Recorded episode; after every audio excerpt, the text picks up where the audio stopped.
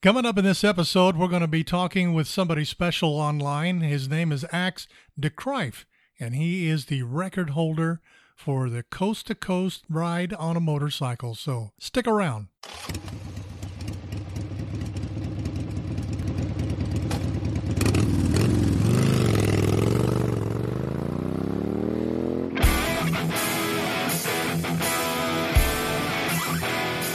Welcome to Random Thoughts from the Road on the Ozark Rides Digital Network. Conversations about motorcycles, one of the best places to ride in America, the Ozark Mountains of Missouri and Arkansas, and of course, any random thoughts that pop into our head. And now, here's your host from OzarkRides.com, Craig Allen and Randy Lewis.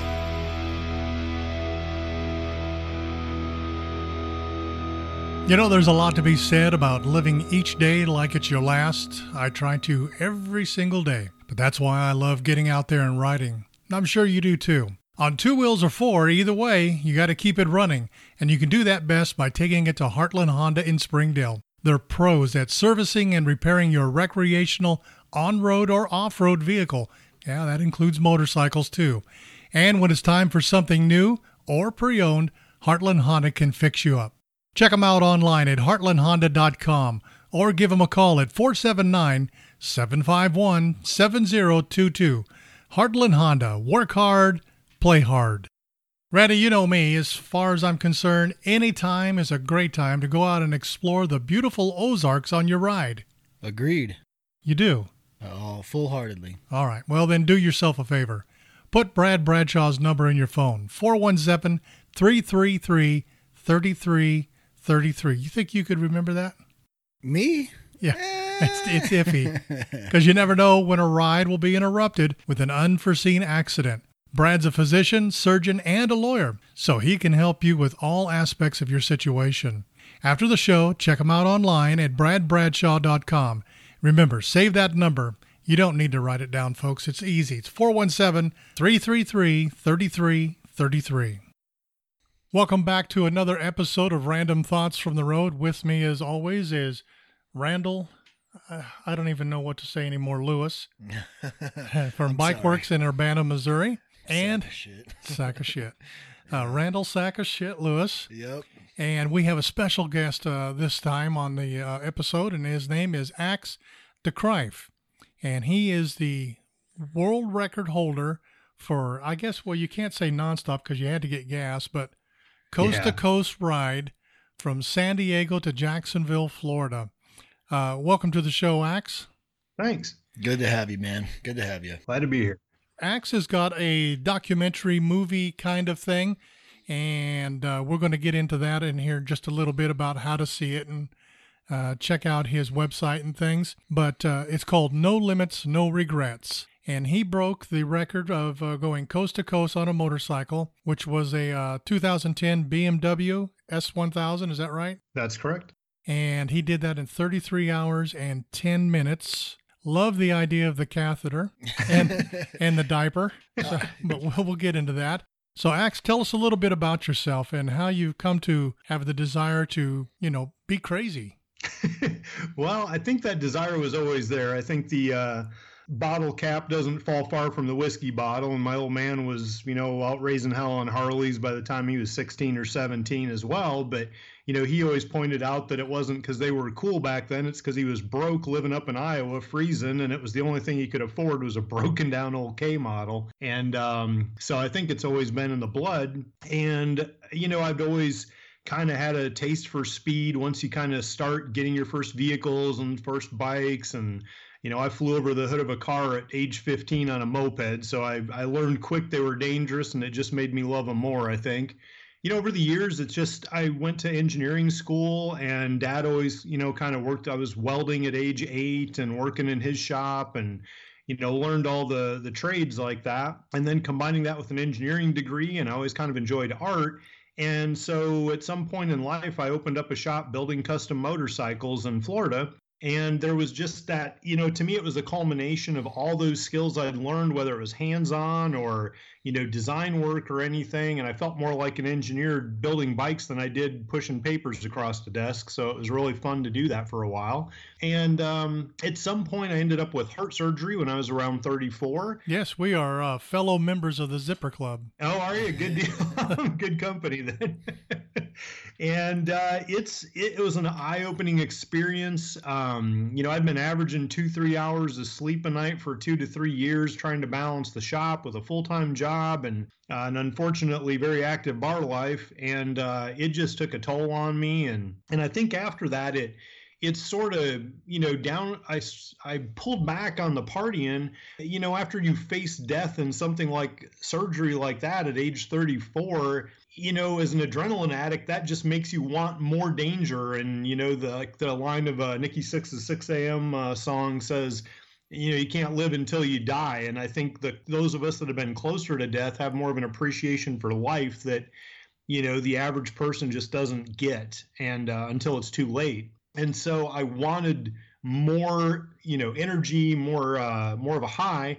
And when I read about Alex Roy breaking the cross country car record, I thought about it and I realized I had to do something like that for that that ultimate high. And I'm a bike guy though, and I thought, you know, I can't compete in a car with a spotter plane and all this, but I'm a bike guy, and there's very few people in the world silly enough to hop on two wheels in unknown elements in the middle of night, ripping across the country. And that's where I think I can kind of shine, you know, combine the balls and brains to do something, you know, kind of amazing and the coolest thing I'll ever do in life. So that's kind of the background and kind of what brought the idea to mind, I guess.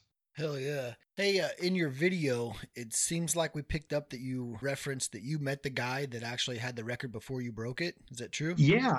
I, I researched a lot before doing this. Obviously, I spent about nine months prepping, and um, the you know you could find like the original. What was his real name? Can, I think Cannonball was the guy's name.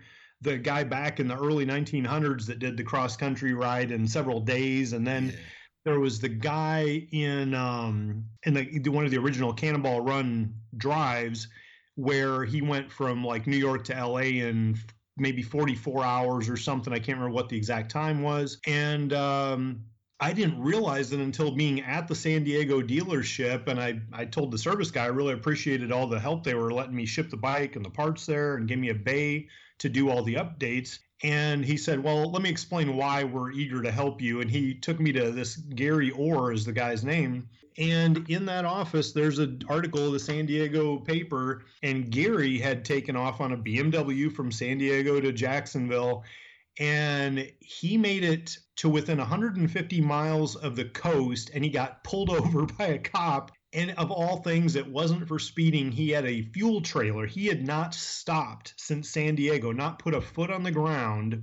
And his tail light on the fuel trailer had a loose connection and a cop that had someone else pulled over then cherried him to tell him his taillight was blinking. and I, if I remember right, Gary got so mad he just turned and went north somewhere else instead after that.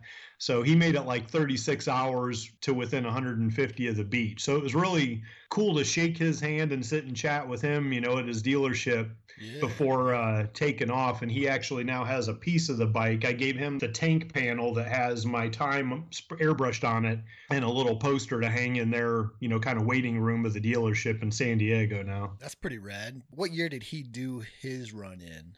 Oh boy. Um, I don't remember offhand how many years it was. It looked like a, a newer bike. I guess I guess what I'm getting at is you would think that you know technology and, and things like that would have substantially changed from the time that he had done it and the time that you had done it. So I was wondering kind of what challenges he may have faced if they were similar to what you had had. You know, was he able to run 100 plus through the desert, things like that? Yeah, he so it looks like he did it in 2009 is what the the Google tells me here. And um it, it- I think we had a very different approach to it. Like he had this fuel trailer of 75 gallons that they rigged up for him to take with him. and so that's a lot of weight, homie. yeah, it is a lot of weight, but he had a, a bigger like a BMW touring bike, right? Mhm. So he was already a little bit heavier anyway with the weight of that.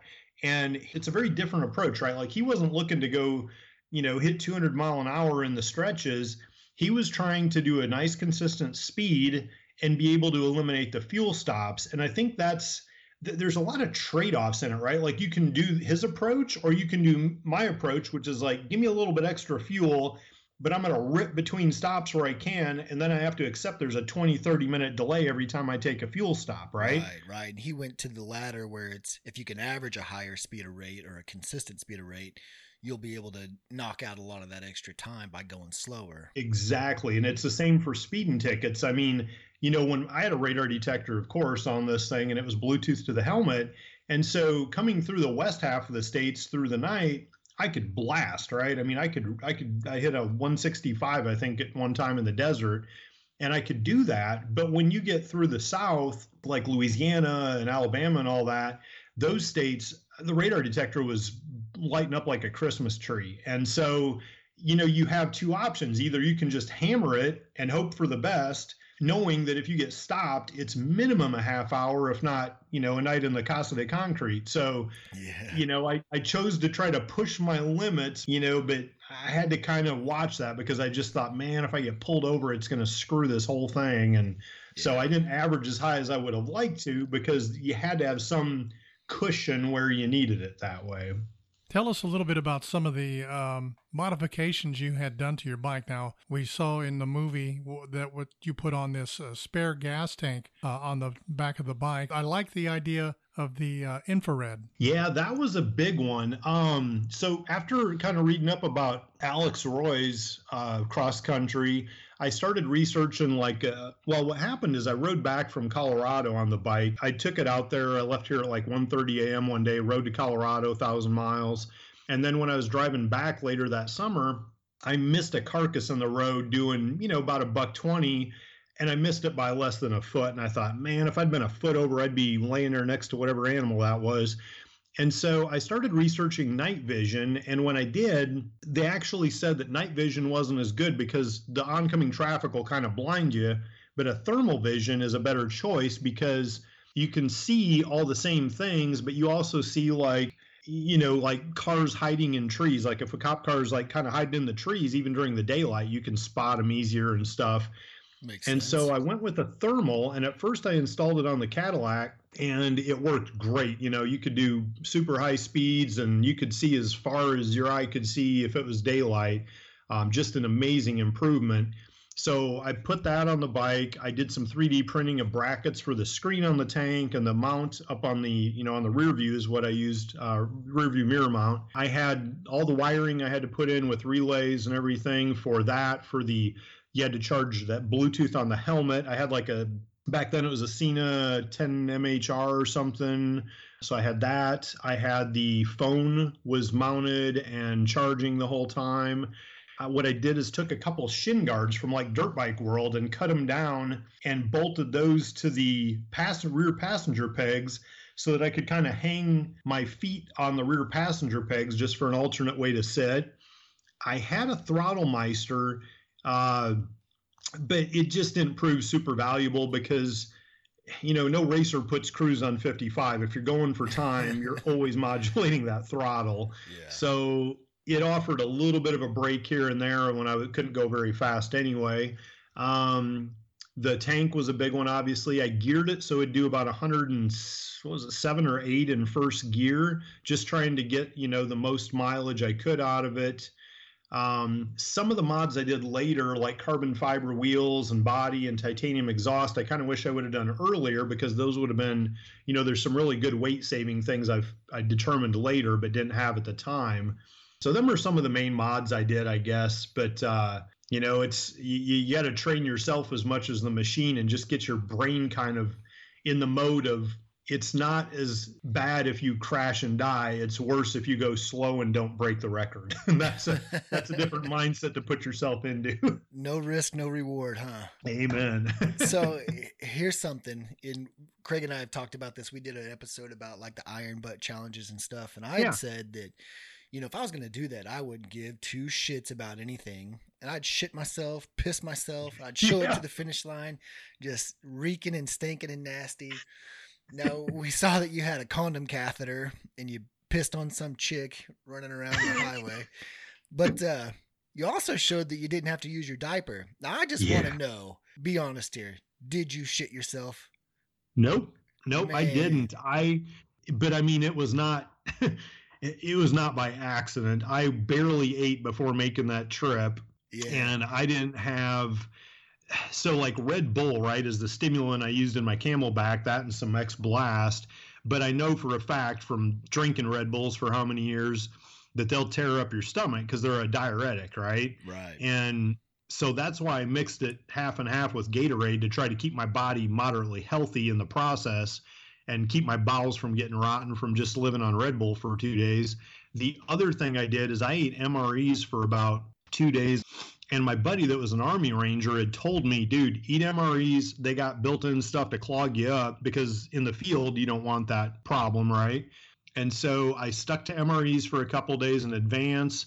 Um, I also took some Imodium, I think, before taking the ride. I barely had any fluids. And for eating wise, I think in East Texas, I stopped because I was just fading so bad and got like two Slim Jims. And so it, it was not by accident I didn't have to use it. And there was a couple of times I got a little worried I was going to have to. But now, if I did it, I mean, it's it's a true documentary. I would have had to admit, like, yep, glad I had it on. That's Super unpleasant. Now, after the record-breaking ride, you uh, did a documentary. It's called No Limits, No Regrets. Tell us a little bit about how people can Yeah, get a hold of that and take a look at what you did. sure. I- did two different methods. So one way is the DVD and Blu-rays, and I actually went through and figured out how to author a, a DVD and movie and stuff. So on my website at ychrome, which is y c h r o m e dot com, people can buy DVDs or Blu-rays, and I even have pieces of the bike as commemorative pieces people can get in collector sets as well with the movie. And then the most common, of course, approach these days would be on Amazon.com. And all you have to do is search for No Limits, No Regrets. And my website also has a link to that Amazon site as well, and they can buy or rent it there. Now, there's also a book version too, isn't there? That's correct. I actually started out by writing a book um, by the same title, No Limits, No Regrets. And as I was writing the book, I chose not to release it until a year after the record. In fact, a year to the date after the record is when I released it. And the reason for that is I'd always read that one year is kind of the statute of limitations on things. Uh, as Oh. far as since there were some traffic laws that may have been flexed during the ride. Um, so I chose to kind of keep it quiet for a year. And then, you know, I had all this footage and I thought, well, you know, I want to put a movie together. This would be kind of cool. And I thought, you know, what would be make it better is if I had an original soundtrack. So I converted one room in the house into a recording studio and I wrote and recorded eight songs. Uh, I did the guitar and vocals, and my buddy did the bass and drums. And I assure you, my singing is pretty rotten, but it's kind of one of those things where at the end of it, it's all me, right? You know, I did everything. And um, I know I'm not the best singer, and you know, but I'm happy with how the guitar came out and everything. So now I have this kind of movie is everything, right? I did the planning, I did the ride, I did the music, and I did the book, and it's all um, you know, kind of wrapped up in that one project. Yeah, I must say, you know, kudos for you for taking the the bull by the horns there and, and doing everything. But like I said, you know, hats off to you. It, it takes a little bit of the nuts to say, you know, I'm gonna put myself out there and, and do all of it, love it or hate it. That's That- what's that's that's, what's great cool. about it. Yeah. Yeah. So, do you have another project in mind coming up? Um, you know, I've been doing there's little stuff I'm continuing to do as far as um, you know, updating. I finally got the BMW back from, you know, a bunch of nonsense and uh, you know, basically trusted the wrong mechanic and um now I have it back. So you've been through it, you've seen it. I'm assuming that um, this is the shortest distance coast to coast, obviously to make the most best optimal time. My big question to you is do you have any intentions on breaking your own record and doing this again? From doing it once, have you, have you figured some things where you could cut some time or shave some time or some differences that you might do to help you out a little bit more? you know there's i've i've obviously had this thought process and part of me is like well you're already the best. Why go through that again? But that said um, you know that was when i was 40 maybe when i turn 50 i'll try to do it again and see if i can beat it the thing is i didn't leave a ton on the table. Like it's it's very hard to imagine what i would do different. The only things that i could see is if i could increase the fuel storage or you know increase the mileage somehow to eliminate one or two gas stops. The other thing that maybe a guy could do was hammer it and accept that there may be you know if you get stopped your your whole effort's screwed and it may be you know, right near the end. There. yeah. Yeah, that's the thing. You know, and, and you add to the fact I had a 45 I was carrying the whole way too. And some people frown on that depending on who pulls you over. So yeah, uh, that's true. That's true. so it doesn't sound like there's a whole lot of way to shave any more time. I mean, that's that's pretty well, you know, you think it's it's nut cut like that's that. I think the only way to do it would be if you just hammered it and got lucky. Yeah. You know, if you were just accepted that hey, if I get if I end up in jail, that's okay you know, and re- willing to risk the mission, I guess. And that's about the only way I could really see doing it is if you just rolled the dice and pushed it a lot harder, you know, than I did. I figured if I stayed within 20 miles of the limit, you know, for the most part, if the radar was active, you know, yeah. um, I mean, I blasted where I could, but if I saw that radar, then I, I was had to back off. Get you a little rabbit runner to go in front of you everywhere to take that heat. Yeah. Yeah. Let let them go and get pulled over and take the ticket, and you could just smoke through. So what are you, Smokey and the Bandit? yeah, buddy. Ax, I appreciate you being on today and uh, reaching out to us. Uh, I find it a very fascinating story, and I think the listeners will too. So if they want to be able to watch your movie, they can go to ychrome.com, y c h r o m e.com, and I think they can uh, view it uh, on Amazon and or purchase it same with the books. So, if you got anything cool coming up in your future other than uh, just trying to stay alive? The biggest one, right in the short view, is the Texas Mile in a couple months, which is just a one mile strip of runway, and you just hammer it from zero to as fast as you can. And I'm really looking forward to getting the bike now that I've got it up and running and turning some high power uh, to just seeing how fast I can go. So that's the next big thing in line. what me. kind of speeds are we talking about there? Uh, the stock bike, I did 167, then I did 184. I did 187 last time, and I've got uh, a little bit more power now than I had before. And I'm trying to shave as much weight off myself as well as the bike this time. Dang, Randy, that sounds like you're metropolitan. It really does, dude. if I could just get rid of the whiskey in the storage compartment, we might we might shave some weight to hit some speeds. what's your what's your target speed? You hitting you trying to hit 200? I would love to hit 200, and I don't know if that's reasonable or not. But at this point, having hit 187, you know, right now, I think if I could break 190, that'd be a good uh, next step, considering what work I've done into it and stuff. And um, you know, I just learned the hard way that you start thinking you're better than BMW at building an engine, and it sometimes backfires. yeah, good luck. So I'm trying trying to go back about it more sensible this time. I see that. Well, I appreciate you being on the show today, and of course, uh, a lot of folks are going to listen to this and uh, check you out. And we wish you all the best in the future. All right. Well, hey, it was great talking to you guys. Thanks a lot for having me on. You bet. Okay, guys, I want to take a moment to remind everybody to check out our new website, randomthoughtsfromtheroad.com, and be sure to register for the free giveaway. It doesn't cost you anything, it's the word free. And who knows, you may just win. Somebody's going to. And also, when you're on the site, consider becoming a club member to help support the podcast. And with your club membership, you get free swag, of course, and the knowledge that you're helping make the world a better place. Well, maybe that's a little bit strong, but we'll definitely appreciate it. So until the next time we get together, be safe and keep riding.